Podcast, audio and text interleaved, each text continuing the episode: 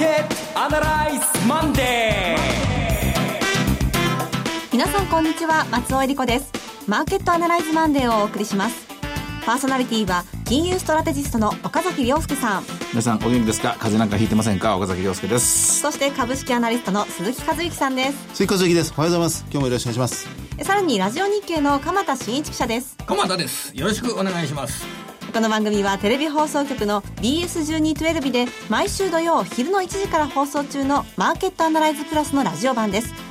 海外マーケット東京株式市場の最新情報はもちろんのことテレビ放送では聞けない話など耳寄り情報満載でお届けしてまいります。浜さん風邪ひいたんですか？いえいえいえ元気いっぱいですよ。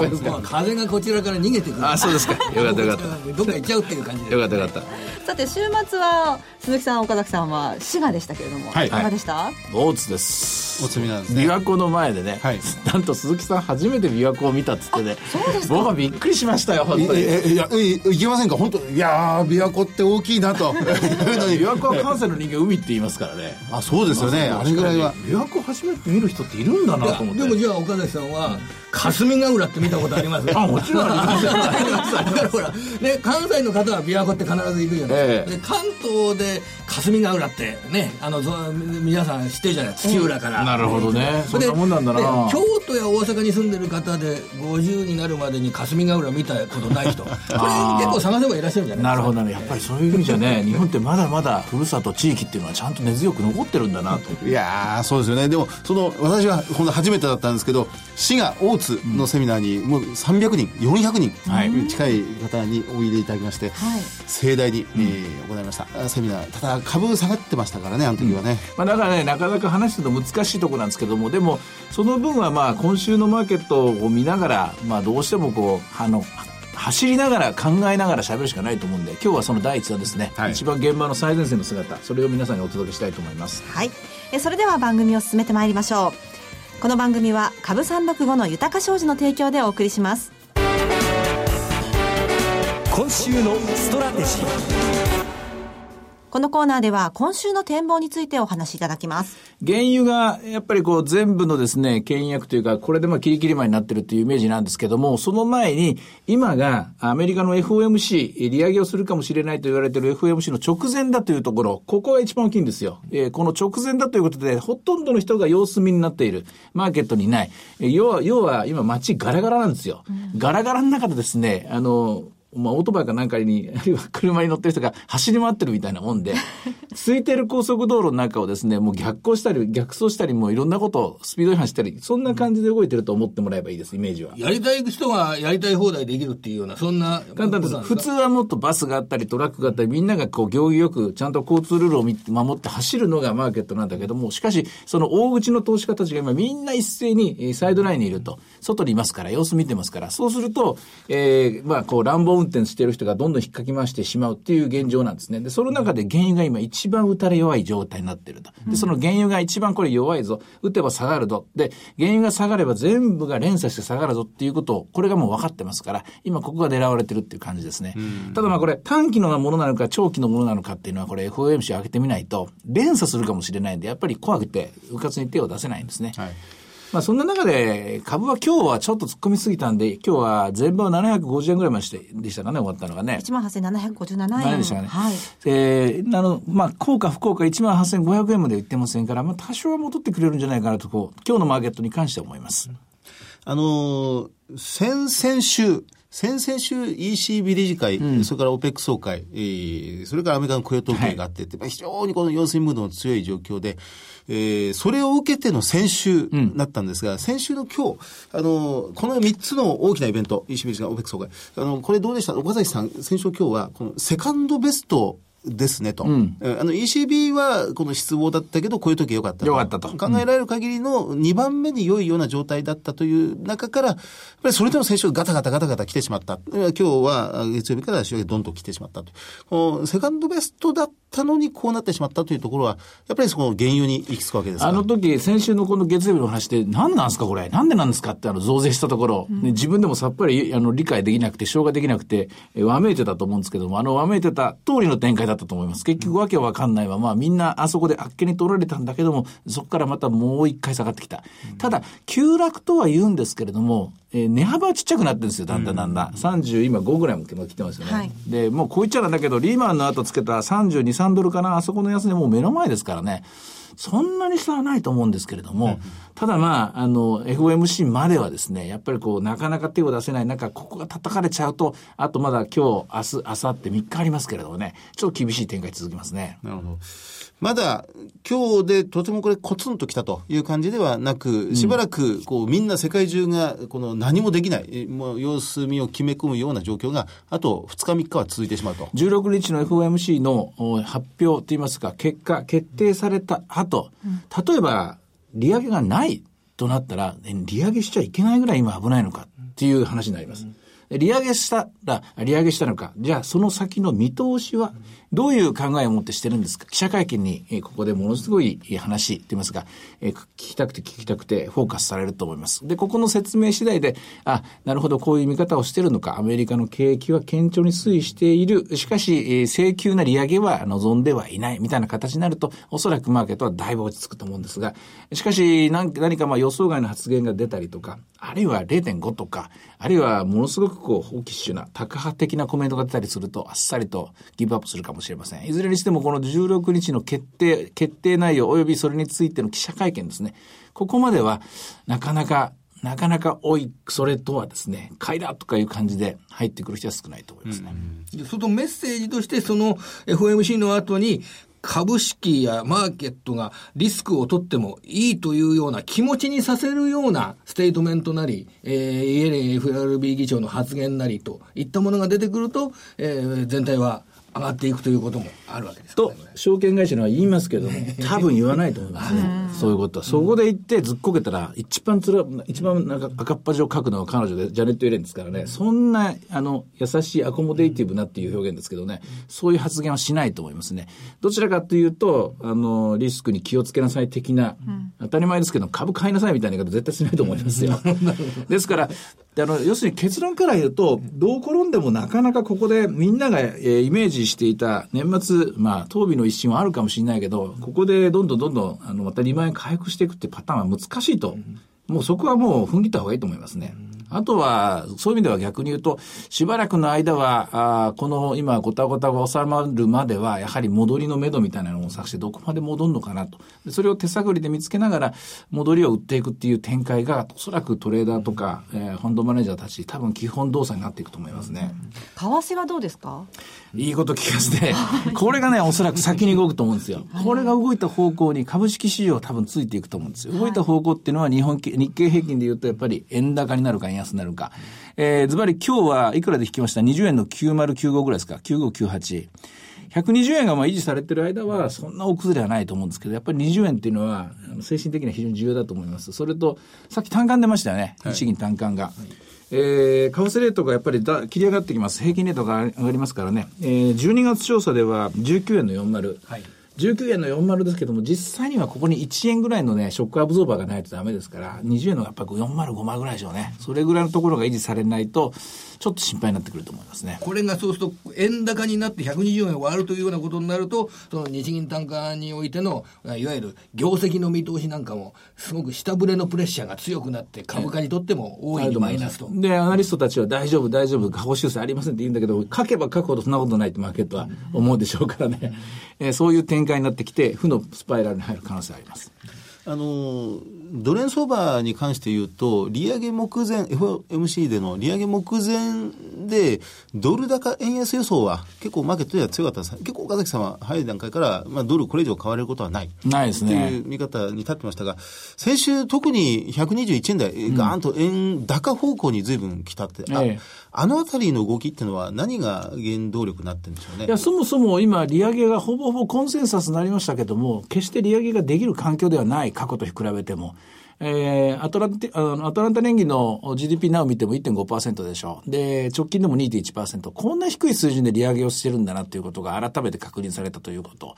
でそれから、えー、これ、相場っていうのは何事もですね、トレンドの期間があるんですよ、日数が。で、なんだかんだ言って、えー、ドル円っていうのは、えー、えー、2011年の、えー、10月30日かな？あそこで王族をつけてからドルの、えーもう1000日経過してるんですよね、営業日日数で。営業日日数1000日のトレンドっていうのは、為替為替市場では、まず例外なしにですね、ここまで長いのはないですよ。そろそろやっぱり相場は反転の、反転に入りたかったのがまず一つ。そしてもう一つは、丸くですね。丸く、丸くって言わないな、ユーロだ昔は丸くなんだけど、ユーロです。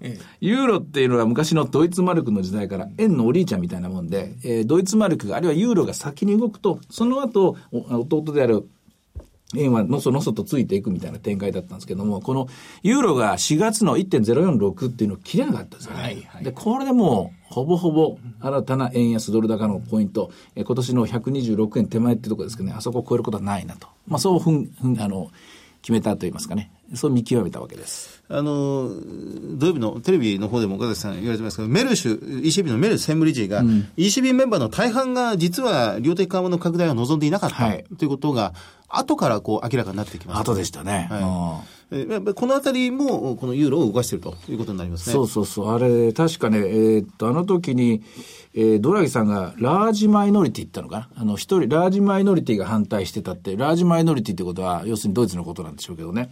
で、それ、一人だとみんなあの時は記者会見で思ったんだけども、このメルシュさんは、えー過半数だって言ったんですよね。で、えー、と思って、で、やっぱりそこでユーロもう一回売り、あの、買い戻される展開になりましたよね。これは、ユーロ、量的緩和っていうのは、もうさ、その先はないなと。量的緩和しない。あるいは逆に、量的緩和の弊害っていうか、量的緩和があったからこうなったんじゃないか。あったから今の混乱が起きてんじゃないかっていう、そこに見方が分かれ、あの、方向転換したんじゃないかっていう気がしますね。ユーロ安に誘導して、ユーロ圏の景気を回復するっていうことを、みんなヨーロッパの人は望んでないんですね。で、世界が望んでないことがコンセンサスになったと思います。なぜかっていうと、通貨安っていうのはそもそもはこれ、近隣急防化政策と、古い名前で言いますと、隣の国をですね、いじめる、隣の国に、えーのうものを売れなくしてしまう、隣の国をですね、やっつけてしまうような、悪い政策なんですよね。でもその近隣急防化政策を日本とヨーロッパはずっとやってて、どうだという顔でやってて、で、必ずしもそんなことはしてません。量的緩和ですから。別にドル買い介入してるわけでも、ユーロ買い介入か何なんか通貨を、あの、売っとる自分の国の通貨を売ってるわけでもないっていうんだけども、結果として近隣急防化政策になっちゃったわけですよね。その辺のところの議論があったんじゃないかと思いますけどね。なるほど。そうですか。まあ、円高で株安、原安で、しかも株安という状況が続いてますんで、もう年末、年内、あと2週間と半分を残す状況ですが、やっぱり改めてストラテジーとしては、売り買いのポジションとしては、あと年内、あるいは年明け、どういうふうにしていったらいいでしょうね？私はやっぱり戻り売りってみますね。2万円はないと見ました、これで。2万円って、まあ、もともと2万1000円は難しいというとというところから今年の後半始まりましたけども、2万円はこれでなくなったなと。2万円持っていこうと思ったら、もうやっぱり3ヶ月、6ヶ月出直さないと無理だなと。そんなふうに思いますけどね。えそして株365の動きはどうでしょうか？1万と、1万8809円ですね。今日は朝突っ込みますとね、1万8596円まで突っかけたんですけども、やっぱりさすがにそこは戻っています。で、これで戻りがどこまで行くのか、今日の宿題はここだと思いますね。えさて、いろいろ展望していただきました。今週末には土曜昼の1時から BS1212 で放送しているマーケットアナライズプラスもぜひご覧ください。また、Facebook でも随時分析レポートします。以上、今週のストラテジーでした。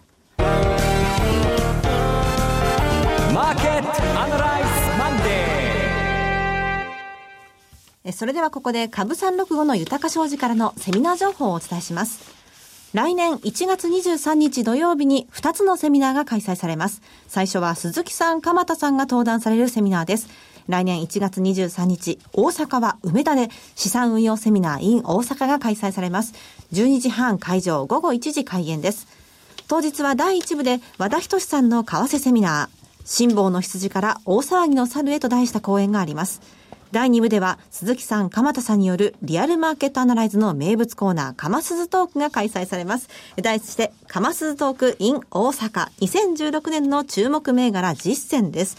さて、この、あの、動いていますけれども、どんなテーマでお話ししましょうか？注目銘柄10選というのは、鈴木さん10、私10で戦うってことですかね。それとも2人で10銘柄っていや、ことですかね。別に被ってもいいと思いますよ。必ずしも無理やり叩かなくてもいいと思いますけどね。バトル形式になる予定ですか？そうです。あの、まあ、タイトル10選なんですけど、タイトルでは、鎌田さん50、私50でも結構ですよ。えはい。いや、もう頑張っていきそんましょう。なね、そんな下手な、僕、彼女当たるみたいなことなんで、もう絞ってあげた方ね、が。そうそう、自由銘柄っていうのはちょうどいいんじゃないですか。それがいいですね。まあ、いずれにしても白熱すること間違いなしということで、えー会場は JR 大阪駅阪急地下鉄御堂筋線梅田駅にあります OX 梅田ビル新館5階 CB 北梅田研修センター506です。こちらのセミナーへのお申し込み連絡先は、豊か商事大阪支店、フリーコール0120-441-377、0120-441-377、受付時間は土日祝日を除く9時から夜8時となっています。そして同じ1月23日土曜日、岡崎さんが登壇するセミナーもあります。はいこちらは新年1回目、埼玉は大宮で、豊か商事資産運用セミナー in 大宮が開催されます。12時半会場、午後1時開演です。第1部は若林 FX アソシエイツ代表取締役河合美智子さんによるご講演。第2部では岡崎さんが株式をテーマに講演します。そして最後には岡崎さんと東京金融取引所営業担当者による特別セッション。クリック株365の概要と特徴、高金利通貨トルコリラの魅力についてがございます。岡崎さん、新年1回目ですが、新年1回目ですからね、はいえーいろんなものをちょっとこの休み、休みというかまあ時間がありますからね、で、どんどん仕入れてですね、これを一気にですね、ご紹介したいなと思います。まああの、一ね、あの一年の計は元旦にありとか言いますけども、大体1月相場ってすごく大事なんですよね。ジャニュア、ジャニュアリーイフェクトなんて言ってね、あの、この間の、佐藤さんも佐藤さんも言ってました。ええあの、大和証券の佐藤さんも言ってましたけどね。で、そういう意味ではこの1月の間にですね、大きな方針を皆さんと一緒にですね、えー考えたいなと思います。はい。え会場は大宮駅東口徒歩4分 TKP 大宮ビジネスセンターホール2です。ご応募のご連絡先は豊か商事埼玉支店フリーコール0120-997-524 0120-997-524受付時間は土日祝日を除く9時から夜8時です。え上野東京ラインでさらにアクセスが良くなった大宮での開催です。埼玉にお住まいの方はもちろん東京や関東地区の皆さんふるってご応募ください。え東北の方も待ってます。そうですね 東北新幹線で来てください。はい。えそしてもう一つ、豊か商事から岡崎さんがご登壇されるセミナー情報です。今度は宇都宮で豊か商事資産運用セミナー in 宇都宮が開催されます。日程は大宮セミナーの1週間後、1月30日土曜日12時半会場午後1時開演です。第1部では岡崎さんが株式をテーマにご講演され、第2部では遠蔵こと田代学さんによる為替セミナーが開催されます。えー大宮の次は宇都宮ということになちょっとりますが。ずつ、ちょっとずつ東北に近づいてるんですけど、楽しみです。あの、餃子の街だけではないですからね。はいえー結構お寿司も美味しかったりするんですよ、宇都宮ってね。はい。そんなことは関係ないですね。えー一生懸命やりたいと思います。会場は JR 宇都宮駅西口目の前にあります、地産ホテル宇都宮富士です。ご応募のご連絡先は、豊か商事宇都宮支店、フリーコール0120-997-365、0120-997-365。受付時間は土日祝日を除く9時から夜8時です。株式と為替の話、両方が聞けるセミナーとなっています。栃木の皆さんもちろん、北関東の皆さんもふるってご応募ください。以上、株365の豊か商事からセミナー情報でした。続きまして、毎週土曜日1時から放映中の BS1212 マーケットアナライズプラスからのセミナー情報です。2016年最初の開催になります。題しまして、リアルマーケットアナライズ2016ブランニューエクスペリエンス in 名古屋。1月16日土曜日、名古屋東建ホールでの開催です。BS1212 のマーケットアナライズプラスのホームページよりご応募できます。来年最初のリアルマーケットアナライズとなりますが、岡崎さん、鈴木さん、どんなセミナーになりますか？何しましょうかね。やっぱり盛り上げていきたいですよね。そうですね。あの、2016年最初のお地が名古屋ということになりますからね。うんやっぱりそれこそ10選じゃないけども、なんかこう、今年の予想、えーなんか10項目じゃないけど、ちょっと大胆にみんなで比べっこするとかね。そういうのいいですね。はい。で、失敗してもいいからやろうぜみたいな感じでいきましょうかね 思。いっきり行きましょう。えこちらの応募方法は BS1212 マーケットアナライズを検索していただきまして、番組ホームページからリアルマーケットアナライズの応募フォームにご記入いただくか、お電話でご応募ください。電話番号は0120-975-724、0120-975-724となっています。通話料無料自動音声応答サービスにて24時間ご応募を受けたまっております。応募はお一人様1回限りでお願いします。個人で複数応募いただいても無効となりますのでご了承ください。締め切りが来年の1月5日です。お正月挟みますと、ちょっと締め切り忘れてしまうかもしれませんので、えー、このラジオをお聞きの皆さんは、ラジオ終わりましたらすぐ新年最初のリアルマーケットアナライズ、ふるってご応募ください。はい、お待ちしてます。最後に BS1212 日から番組の紹介です。時代を彩った珠玉の名曲をジャズアレンジでお届けする本格音楽番組火曜ナイトジャジーなライブショーがいつでも無料の放送局 BS1212 で毎週火曜夜9時から放送中。12月のゲストは鳥羽一郎さん。鳥羽さんの代表曲、兄弟船を豪華なジャズアレンジで皆様にお届けします。なんと鳥羽さんの親子共演も実現。こちらも必見です。番組でしか聴けないスペシャルな演奏盛りだくさん。ぜひお見逃しなく、火曜の9時は音楽で至福の時間をお楽しみください。チャンネルの見方がわからない方は、カスタマーセンターへお電話ください。オペレーターが視聴方法をわかりやすくお教えします。フリーダイヤル0120-222-318、0120-222-318、BS1212 カスタマーセンターまで。火曜の夜9時は火曜ナイトジャジーなライブショーを BS1212 でご覧ください。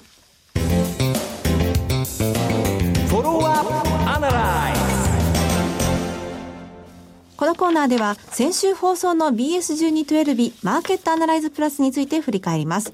もう、あの、もう何度か触れてますが、大和証券の佐藤ひかるさんにお越しいただいて、うん、そのアノマリ年末年始の、えー、非常に特徴的な動きというのを教えてもらいましたね。まず、東美の一新。はい。松尾さん覚えましたよね、東美の一新。覚えました。グイッと最後にね。はい。5営業日。はい。だから24ですね。24、5、8、29、30か。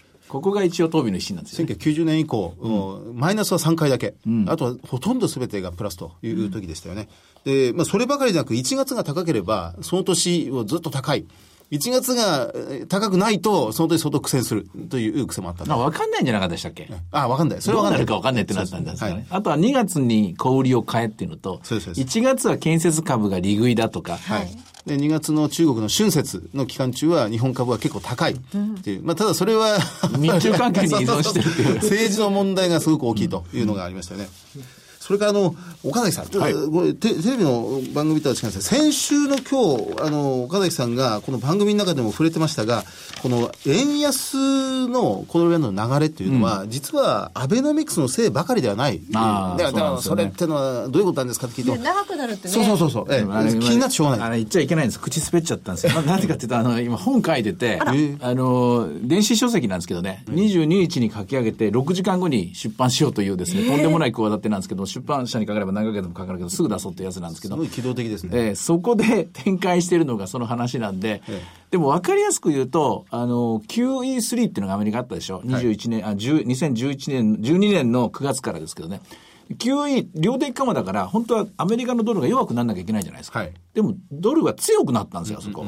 で、そもそもそこを分析しないで素通りして、量的緩和で円売りだ、ユーロ売りだってみんな信じちゃってるけど、なんかちょっと違うメカニズム、パラドックスがあるんじゃないかなと思って調べてたら、やっぱりそうじゃないと。やっぱりあそこはアメリカの経営が良くなっていく、良くなっていくきっかけは QE3。でも QE3 も2種類あって、アメリカの債券ではなくて、アメリカの不動産証券に400億ドル入ってきてここがやっぱきっかけだったというのを、そこからもう一回議論を紐解いてですよ。そこから分析を始めて出た結論が、今回の円安はアメリカの利上げ期待ではないという結論で、それでそろそろ、えー、円高の円安の流れ、さっき円安と言いましたよね、円安の流れは終わるだろうそういうあの結論にしています。なるほど。さらに詳しいことがその本の中にもと、えー、22日火曜日ですね。今書いてるんで間に合うかなって感じますけどね。えさてマーケットアナライズマンデーそろそろお別れの時間です。ここまでのお話は岡崎亮介と追加随と鎌田新一。そして松尾恵理子でお送りしました。それでは今日はこの辺で失礼いたします。さようなら。この番組は株三六五の豊か商事の提供でお送りしました。